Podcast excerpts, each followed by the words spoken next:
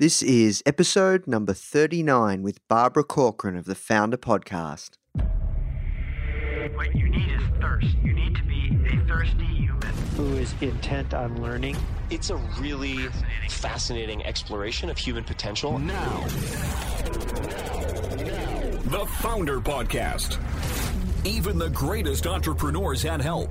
If you want to learn from the most successful founders on the planet, you are in the right place.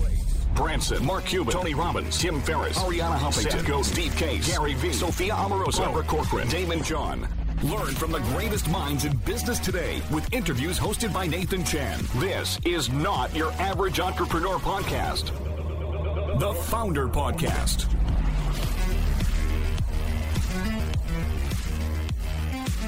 Hey guys, thank you so much for tuning in. Before we start today's episode, I just want to let you know that our goal at Foundr is to help entrepreneurs succeed however we can by giving away high quality content in the form of interviews, blog posts, podcasts, YouTube videos, you name it. We put out so much content to help you.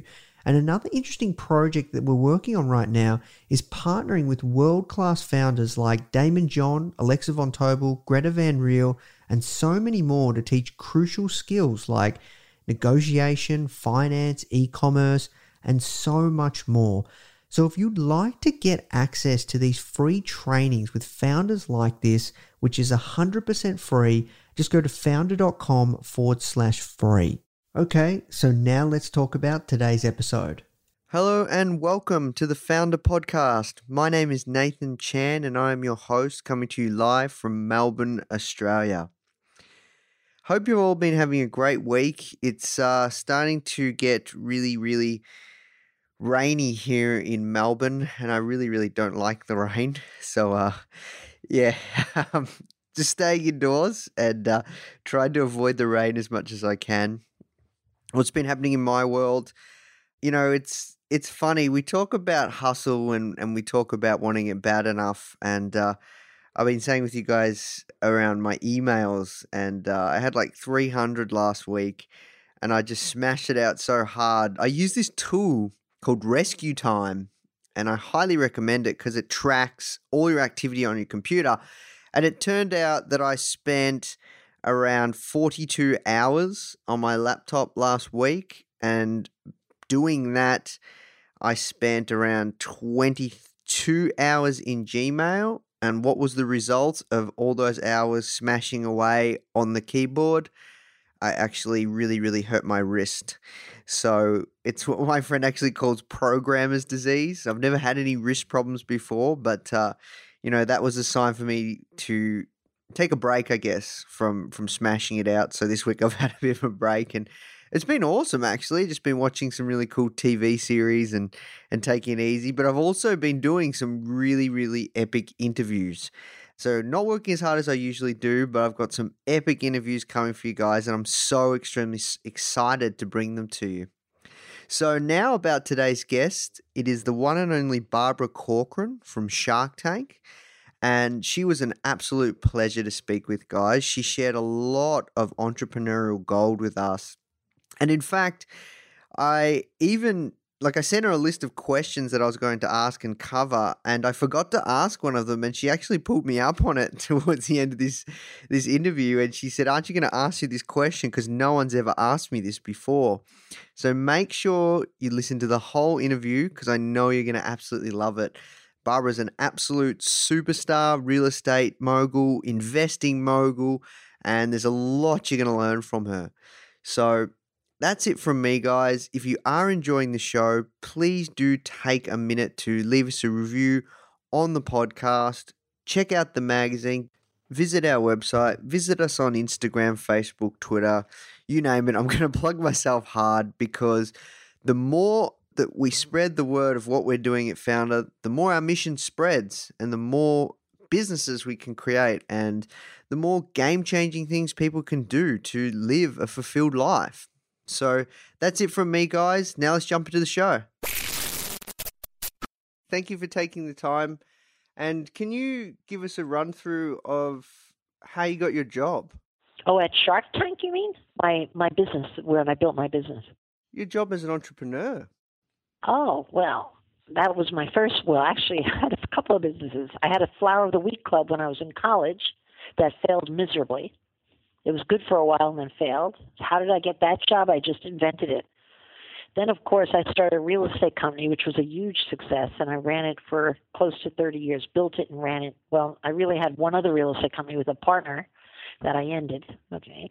And then I started a second real estate company, had that for 30 years and sold it for 66 million, thank God. And then I was fishing around for what to do next. And I started doing some TV work. And then I got my job on Shark Tank. I don't, oh, actually, I saw an ad in, uh, when I was in Melbourne that you're going to have Shark Tank coming on your TV sets. I think mm. soon I saw an ad for it.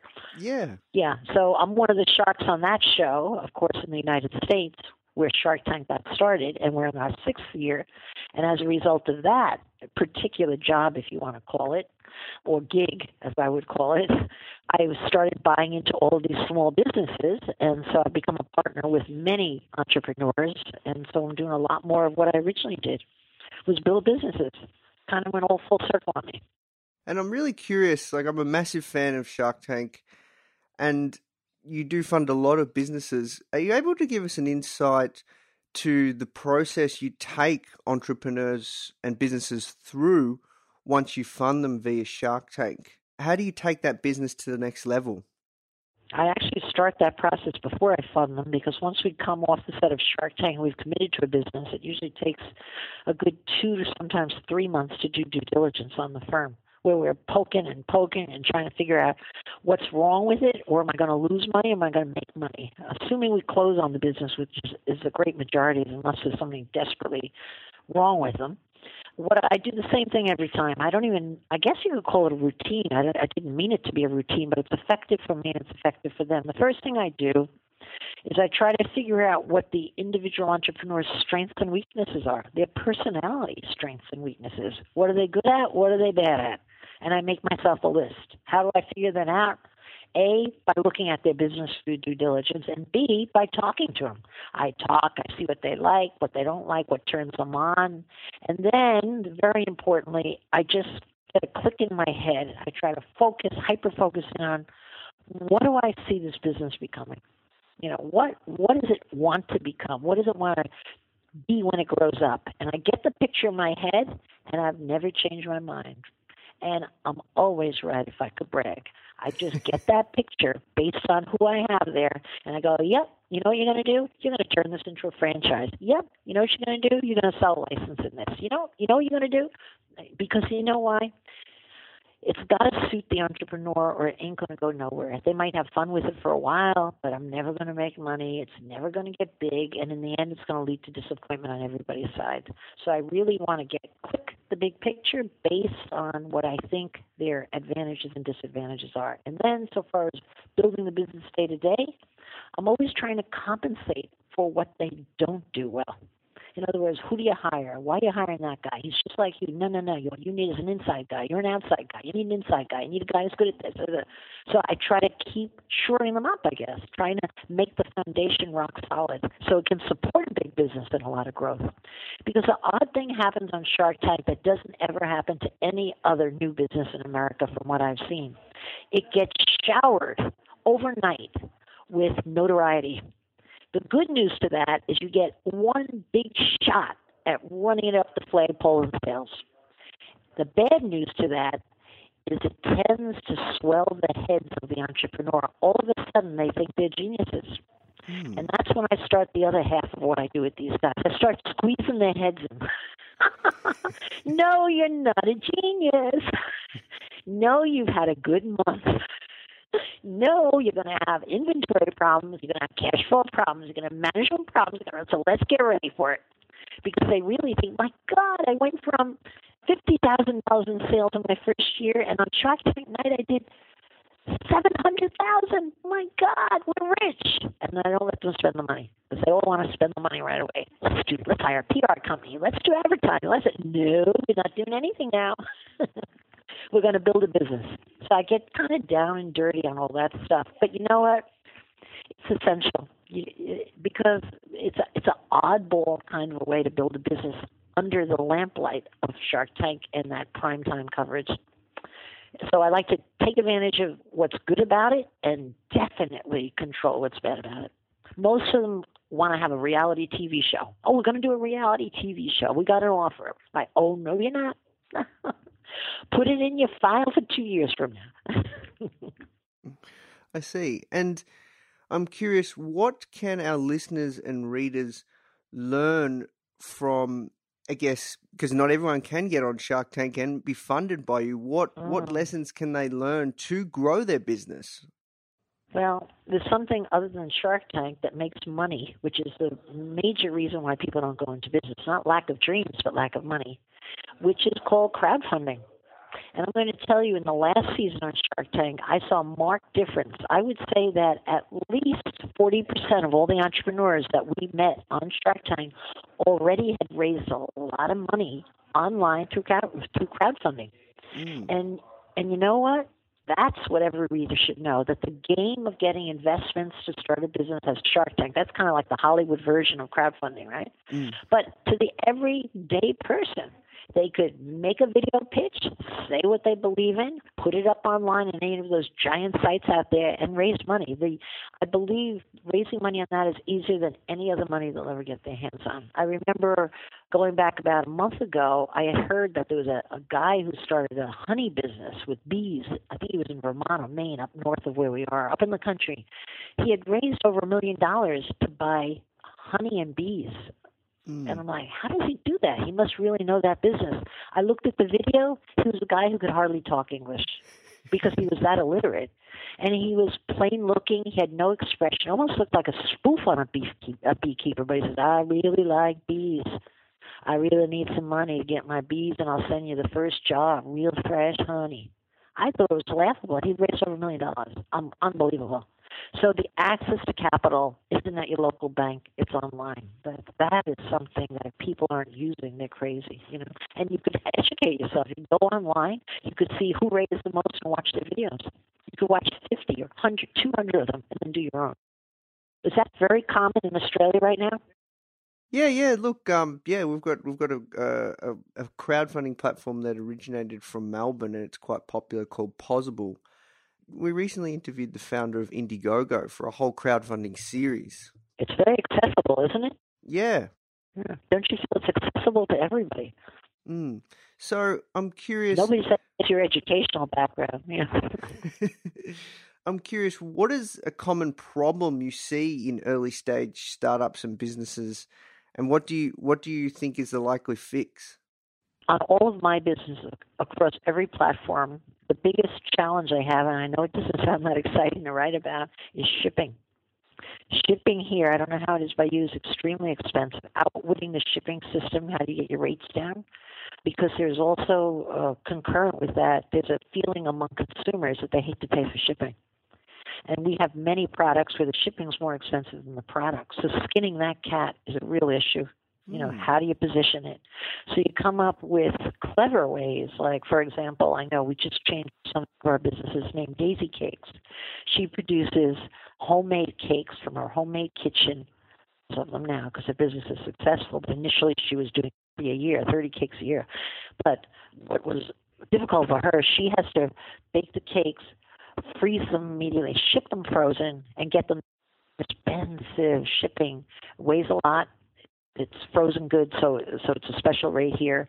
It needs a big box to accommodate both the cakes and the ice, the dry ice. All right, and she's got to get them there fast, which is more expensive shipping. All right, so no matter what we did, we brought the shipping down by nickels and dimes, by you know, but we really couldn't until we came up with the idea that she simply puts on her website, get a, an additional one more daisy cake for no additional shipping, and now two thirds of her orders are for two cakes versus one that made a huge difference in her business.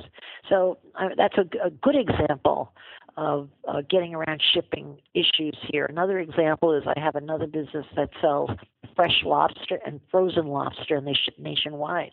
Ah, yes. And shipping's an issue for them for the same reasons. But how they got around it is they um, they used a Shark Tank card and talked about how much they were going to ship, how much they were going to sell. They're great salespeople, these two guys, and they got our largest shipping company to discount their rates almost 50% in anticipation of great quantities. the quantities never happened to the degree that they had hoped, but they got those low shipping prices. So shipping is an obstacle that every entrepreneur, young in business, has to deal with. Okay, that's one. The other big one, and of course I'm in a little unusual position with my businesses because they've aired on Shark Tank. And so getting big heads is my biggest my biggest problem and staying focused. Because once they hit primetime TV, people fall in love with them. They get job offers from all over. Why don't you do this? How about extend your line? Hey, you want to open restaurants instead, or you want to do an addition? What about a franchise? They get hit with so many offers that are so you went from rags to riches overnight. It's very sexy for these kids, you know. So jumping their initial successful wagon too quick and jumping onto a bunch of wagons is always an issue, trying to keep them focused. I would say those are one's very practical and one's psychological, I guess. those are the big problems that I feel like I hit on every business. Hmm, interesting. And when it comes to focus, you know, I'm curious around how do you focus with so many things going on? Do you have any tips, tactics, or strategies? I certainly don't have answers. I've gotten better at it. You know, when I built my business, I had a thousand people working for me, and I probably had 40 managers. So anything that came across my desk, I would just decide whose category it was, anything that came at me, and throw it to the very capable person. Everything was done, bang, bang, no issue, right? Now I'm in a very different business. I have a very small office. I have five people that work here. Everybody has their specialty, but I'm involved in all of it because I'm the TV person. You know, I can't send somebody to do Shark Tank for me. I can't send somebody to to uh, become the partner of these entrepreneurs, you know. So I could delegate uh, a lot, but I can't delegate enough. So as a result, I'm scattered. It's a very difficult thing, and I'm a hyper focused type person. So what I have done instead, on the other side, I've skinned the cat from the other side. What I do is I try to size up as quickly as I can who's going to really make it, who's going to be a big hit, and who's not going to be a big hit. And I would say one in four of the businesses I invest in, I feel rock solid that they're going to be a huge hit. Okay, I just have to give a little time and a little little energy, and so those people I spend all with. The minute I sense that someone isn't one of those huge hits, I don't spend any more time with them. I'll say, call you need them happy. They don't have a call. Rarely call. And then I have a little technique I use in my office that keeps me on the straight and narrow. I frame each entrepreneur pictures of them the minute I close on them and I hang them on my wall in my office. And the minute I realize they're not going to make it, I turn them upside down. They're still on my wall, but it's to re- it's to remind me not to spend any time on it. You know, it keeps me straight, and then I have all the time in the world to spend with my people who are very capable. And that brings up another question you didn't ask, or maybe you did, or maybe you meant to, but you're going to get the answer for it now. What's the difference between the one and four that are hugely successful and everybody else? And you know what I've narrowed it down to? Their ability to hmm. take a hit. Their ability to take a hit and not feel sorry for themselves. All the other ones that are hanging upside down took a hit, took a hit, and nursed their wounds. And oh, poor me, and oh my, we better not try that again. Oh, blah, blah, blah, blah. And my best entrepreneurs are the ones with the lowest IQs. They simply take a hit, get hit, and say, hey, hit me again. They're not so smart. Hey, hit me again. so that's what helps me organize better. I at least know my priorities. And then the only other organizational thing I could share with you, uh, but I bet everybody in the world does it, is I take my to do list in the morning, which is divided into calls, follow up, and projects. And I rate them A, B, or C. That's it. And I get rid of the A's right away, which are not usually the fun ones. But what makes an A on my to do list is what has the best likelihood of bringing the greatest amount of success not what I like to do, but with the best upside potential, and that becomes an A. Mm, that's great. Um, that's it. I want to switch gears. I'm curious around. You know, I I love watching Shark Tank, and it, has been really inspiring for me. I'm oh, you watch our Shark Tank in Australia? Yeah, yeah, I've been watching it for years. You mean Shark Tank has aired in Australia? No, no, in America. Oh, in America. Oh, yeah, but can you see the American Shark Tank in Melbourne on their TV? Oh, yeah, just watch it online. Oh, online. I'm forgetting about that. Okay, but it's not on your network TV yet, right? No, no, no, no. Ah, I see. Okay. You know why I asked that is because one other thing that was so nice about being in Australia is I only posted pictures three times, and I was there for ten days. It was like free of Oh. Shark Tank. I was anonymous. It felt wonderful. I was really, Oh, really on vacation. Yeah. Oh, that's awesome. Yeah, so I'm shocked to hear that anybody in Australia had ever even seen Shark Tank. I felt nobody had ever heard of it, never had seen it, because everybody left me alone. Oh, that's really interesting. Um, Yeah. Well, look, I, I've been watching it for a very long time, and it actually kind of segues great to the next question, and that is, why don't you like investing in technology businesses? It's nothing against technology businesses. Uh, there are two notes of caution there. The most important is I don't know enough about it. Okay? I think you need technical expertise. I can judge whether it makes common sense, the concept that I'm hearing on Shark Tank, but I can't judge whether it's going to compete and win because I don't know the marketplace well enough. I don't know what else is out there competing with it. Um, whereas when I buy into a consumer product, it's something I know. I shop, I eat, I live, and so I have that firsthand experience. All right. If someone told me, for example, that they had a new taxi app that was going to send a taxi immediately to your door whenever you wanted it, that I know because I use Uber, and I would say you don't have a chance in hell. I'm not investing. You know, Uber's covered that one. But if it's Mm. not something so obvious and so well known as that, and they rarely are, okay, it's usually a splinter business or something, I can't judge it well. I don't trust myself. I very much trust myself if I know something about something. You know, I have a gut reaction, I follow it, but I don't get that same gut reaction in the technology space. However, if Mark Cuban, who sits to my right, says I'm in it, I will often jump into the deal because if he's in it, he knows that space inside and out. You know, that's a little different. But no, I don't like to invest in things I don't know. You know, I've been in real estate my whole life, and I've watched people make a fortune in real estate, and I've done very well with properties I've bought, traded, and held on to and rented out over the years. But I've watched so many people, much smarter than me, lose as much money as I've made. And you know what they forgot about? They forgot to invest in their own backyard what they knew. They went to Dallas or they heard that this market was phenomenal and off they went. These people always lost their shirt. I like to stick with my knitting and know what I know and do what I know because my chances of success are so much better. When it comes to real estate, do you have any basic tips, like one thing that you would absolutely recommend besides just following your gut to hold you in good stead? You're talking about as an investor or buying a home for yourself. Those are two different hats. As an investor, Yeah, I think the best I could share, and I'm sure it's true of every country, is a restaurant that's really hip, and you have a young gay waiter. Ask them where it is. That's how I've that's discovered every up and coming neighborhood in New York early, like two years early, before everybody was there. Okay, because he says, "Oh yeah, yeah, yeah. Well, um, actually, I I I'm living in the South Bronx. It's you know a pain in the ass, but I have a couple of roommates, and you know it's, it's we have a lot of space there. We don't pay a lot.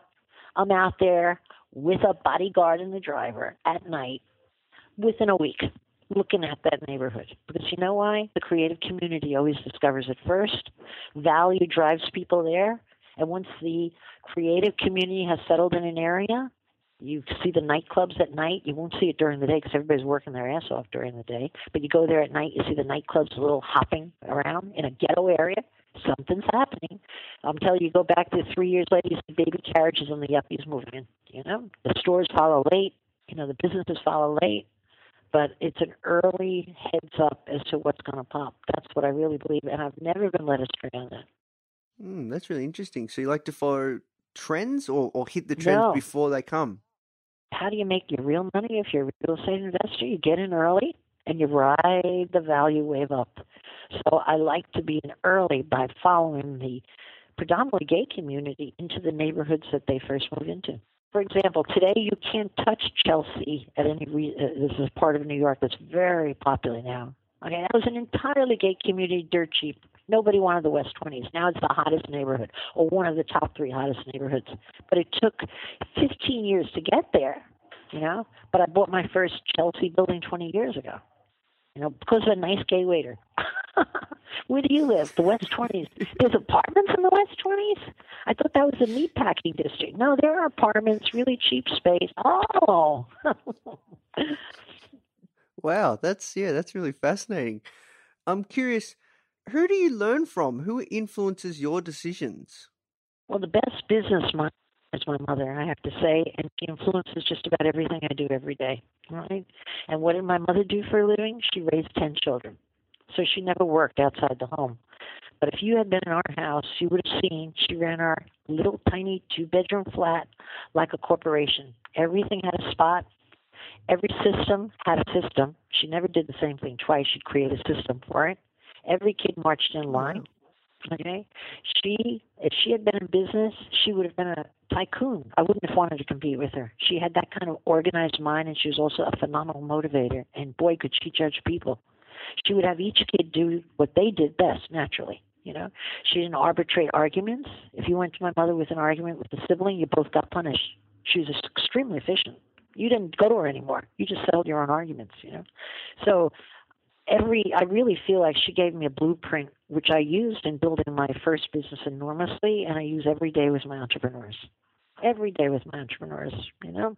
I was even um, a month ago. I had an issue in my own office with two people weren't getting along, and I thought, what would mom do? And you know what I did? I took them to my office. I said, listen, you're telling me this about her, and she's telling me this about you. I'm going to close the door. You guys work it out, or you're both fired. And guess what? I haven't had any arguments since. That's what my mother would have done. It was just like you're both punished. You're both fired. There you go. Done. Got rid of that problem. So she just had enormous people and common sense. And you know what? Business is overrated so far as having anything to do with math, numbers, or money. It really has so little to do with it when you're building a business. What it has everything to do with is people smarts. Who you hire, Mm. what you use them for, how you motivate them, how you reward them, how you keep them vested, how you listen, you know? And so I think I really got my little Harvard MBA back when I was a kid, you know, until I was 18 and got out of the house. That's really interesting. And do you have mentors now? People that you go to? No, I really don't. You know what I go to? I go to my instinct. Does it feel true? Does it feel right? And when it does, I don't second guess it. I just go with it. Because you know what? The the one real culture here, and you could speak to your own culture, is that which I think, frankly, is a like a young America. Every the second time I've been to Australia, I've always felt a young, happy America. Uh, Maybe I'm getting a tourist view of it, perhaps. But one thing, oh God, what was I saying? What was your question? I just lost my train of thought. Do you have a mentor? Of course. Yeah. I was starting to say to you that there is so much emphasis today on education, which is a very good thing, but I think so many people think they could learn business, learn about it in the classroom, and there's so few people who are out in the street really learning about it. You know, you got to be in the street on your feet, thinking on your feet. It's a different kind of smarts. It's street smarts. And yet, so much of the decision making today is weighed, it's logical. Well, what's the upside? What's the downside? Let's have a look at this. Let's see what somebody somebody thinks. And by the time you go through that whole process, the opportunity is gone. That's what I think. So I think you have to trust your natural instinct on whether you go or stay or run away. And go with it. It's not a left brain exercise to the degree that people think it is. I remember when people always used to ask me, my competitors, as I got much bigger than them and surpassed them, they used to say, Well, how do you, you always seem to open your offices like right on time early and then the market catches up. How do you do that? And I didn't tell them because they were my competitors. I'm not that nice. But how I did it was I would just come in on a Sunday night from the country and count the cranes on the New York City horizon. Just count the cranes, boom, bitty, boom. Nothing compared to the cranes in Melbourne, by the way. You've got so many more than all of Manhattan. But I would come in and count the cranes, and I would set my ad budget, and my office moves based on the head count of the cranes. That's it. It's not a financial statement, not a big analysis, but hey, there's a lot of stuff going up. Better move forward. That's it. not too fancy, but it worked always, and I was never surprised. Hmm, wow. Yeah, Yeah. that's but that you don't learn unless you're in the street learning it. You know, building a business. Yeah. Hmm. And was it always easy for you? Can you tell us about some some of the hard times, the struggles, the sacrifices you've had to make to get where you are today? all the good stuff happens in the bad times. I don't think I ever had a great idea, anything that made a substantial difference.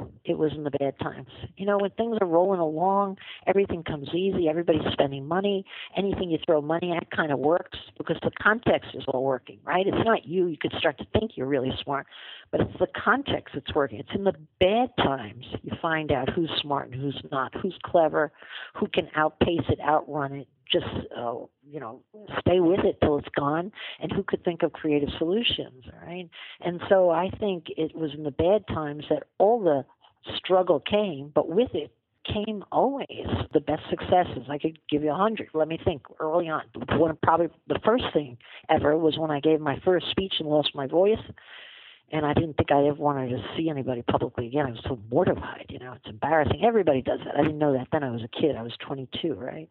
But anyway, so I signed up to teach a course at night, so I wouldn't know anybody on how to sell real estate because that was the one thing I knew how to do. And who walks into that classroom the very first night is Carrie Chiang, who is still today the number one salesperson in New York City. And she comes up to me and says, "You know how much money I make?" how much money do you make? And she said, two hundred twenty thousand in six months. My top salesperson was earning maybe sixty thousand in twelve months. I hired her out of that class by the end of the twelve weeks. All right, so that was a bad time for me personally. But look at the prize I got. I got her and her two cousins working for free, moving into my office. I remember when uh, we had, I don't know if you had in Australia, we had interest rates that went to 21% in New York City, and it stopped the market. We had no sales for a year and a half. I owed, I remember, I owed over 300000 which maybe doesn't sound like a lot to you, but at that time, that would be like today owing maybe $2 million and have no way to pay it. You know, I was Wow. I could hardly sleep at night. And it was going on and on. I was hoping it was going to change, hoping it was going to change. But it was in that climate that there was lots of apartments that couldn't be sold. Insurance companies owned them, banks owned them, developers couldn't unload them, blocks and blocks of apartments. So I went to Equitable Insurance, which is a huge insurance company, and told them I had an idea to sell 88 apartments in an hour. They didn't believe me, but they gave me the shot. And what I did is I priced them all like big apartments, little apartments, back apartments, front apartments, west side apartments, east side apartments. I set a level price and I told my salespeople only invite your best friends, one maybe, one best customer, and a family member because we don't have enough to go around. It's a one hour sale. First come, first serve. What was I really doing? I was imitating a pick of the litter with a puppy sale. You know, if you have three dogs and you have 12 people who want them, all the dogs get good really fast, all the puppies, right? And that's exactly what I do with mm. these apartments. They all sold within an hour. I made over a million dollars in an hour in the worst real estate market. So you could say that was the worst time. It sure was the worst time. I was thinking I was going out of business, but it was really also the best time, the best opportunity, you know? Couldn't have happened in a good market. Everything would have been selling, right? You know, I started after a while thinking that if something was wrong, I could probably really find a solution if it got wrong enough. You know, like waiting for the bad times, right? it's kind of a sick view, but I started thinking there's got to there's got to be something good coming here. This is so bad, you know. hmm. Oh, okay. This is great. Um, last question because I might we have to work towards finishing up.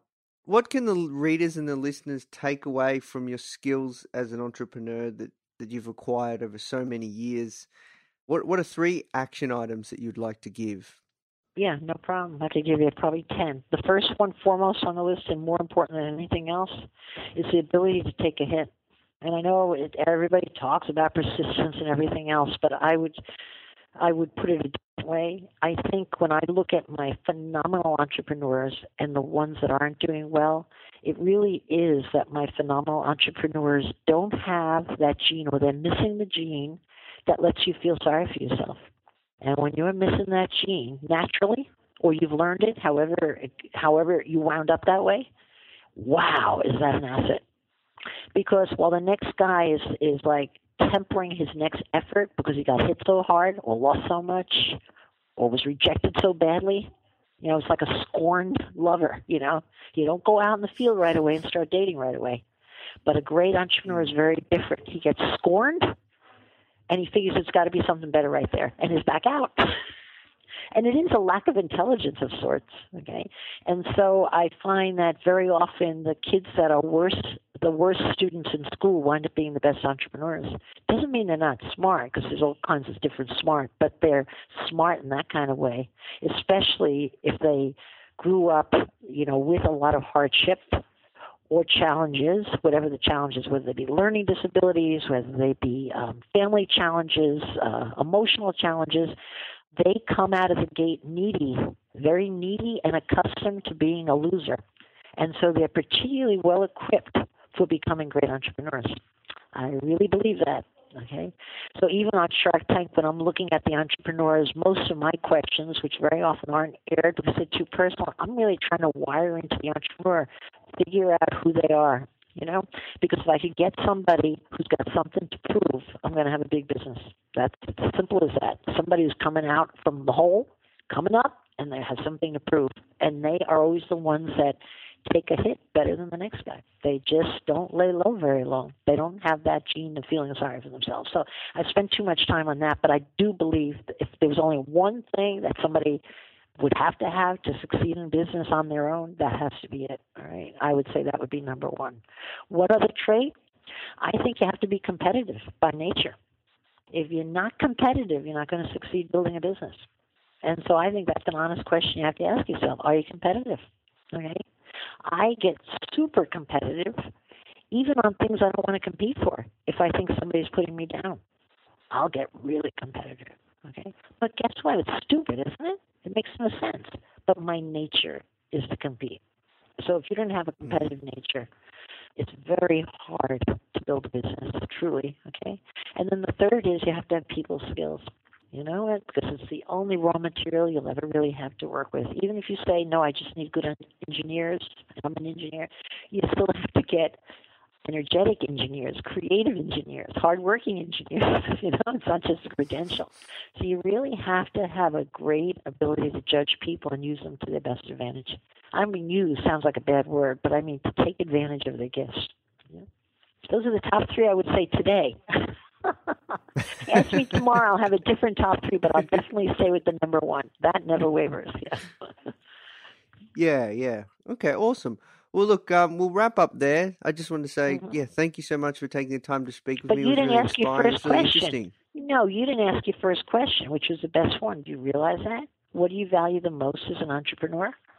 Ah, yes, yes. You really want to ask answer that, hey? Yeah. No, I thought that was the most interesting question. That's what I thought of the whole thing. Okay. And nobody's ever asked it. Everything else, everybody's always asked. Okay. I would say not having a boss. Not having a boss. Anyone telling me what I can and can't do. That is the joy of being an entrepreneur. And to be able to create your own world exactly like you want it, from the wallpaper on your walls to the people you surround yourself you're 100% in control. You know how much better that is to create your own world exactly as you want it. You can only do that if you're working for yourself. You might get part of it, but you're not hmm. going to get all of it unless you work for yourself because you get to pick out everything. You're the chief architect yeah. and God of your own life. So, out of all the money that you've attained, that's what you value the most? Of course. I could sell apples on a street corner and only afford one meal a day, but let me be in charge of my own apple cart.